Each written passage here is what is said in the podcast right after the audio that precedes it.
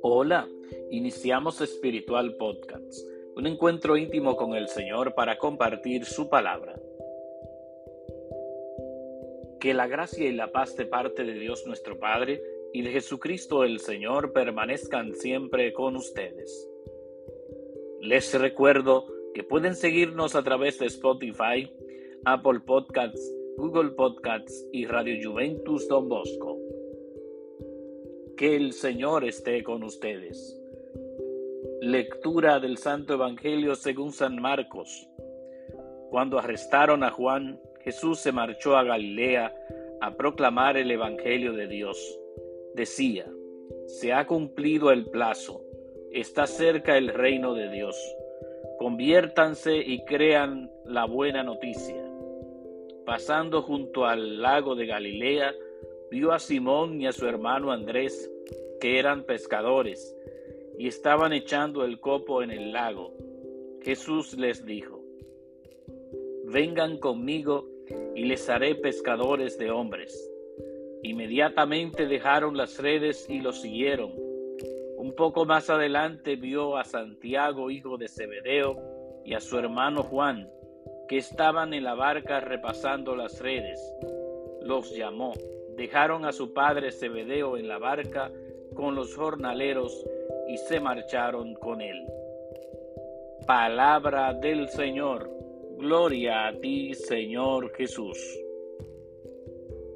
Estimados amigos espiritual podcasts, en este lunes de la primera semana del tiempo ordinario, después de haber vivido el tiempo de Navidad, la palabra que hoy escuchamos nos sorprende precisamente con este momento histórico importante que vive Jesús y que vive el pueblo cristiano.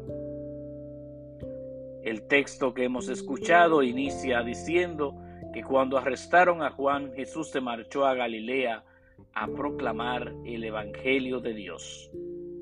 Ciertamente, esa es la misión del Mesías. Se ha cumplido el plazo, está cerca el reino de Dios. Conviértanse y crean en la buena noticia. Y pasando junto al lago de Galilea, vio a Simón y a su hermano Andrés y les dice, vengan conmigo y les haré pescadores de hombres.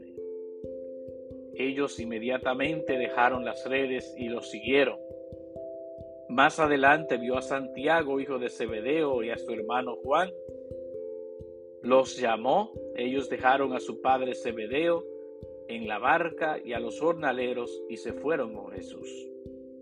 Es impresionante que cuando Jesús llama, cuando Él nos invita a seguirlo, la respuesta debe ser afirmativa.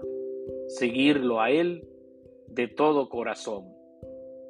Así también el Señor sigue llamando a tantos hombres y mujeres de este mundo para que sigamos sus huellas, para que cumplamos su voluntad aquí en la tierra para un día disfrutar del premio merecido en el reino de los cielos.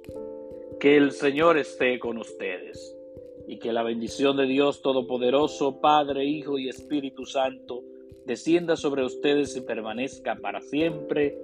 Amén.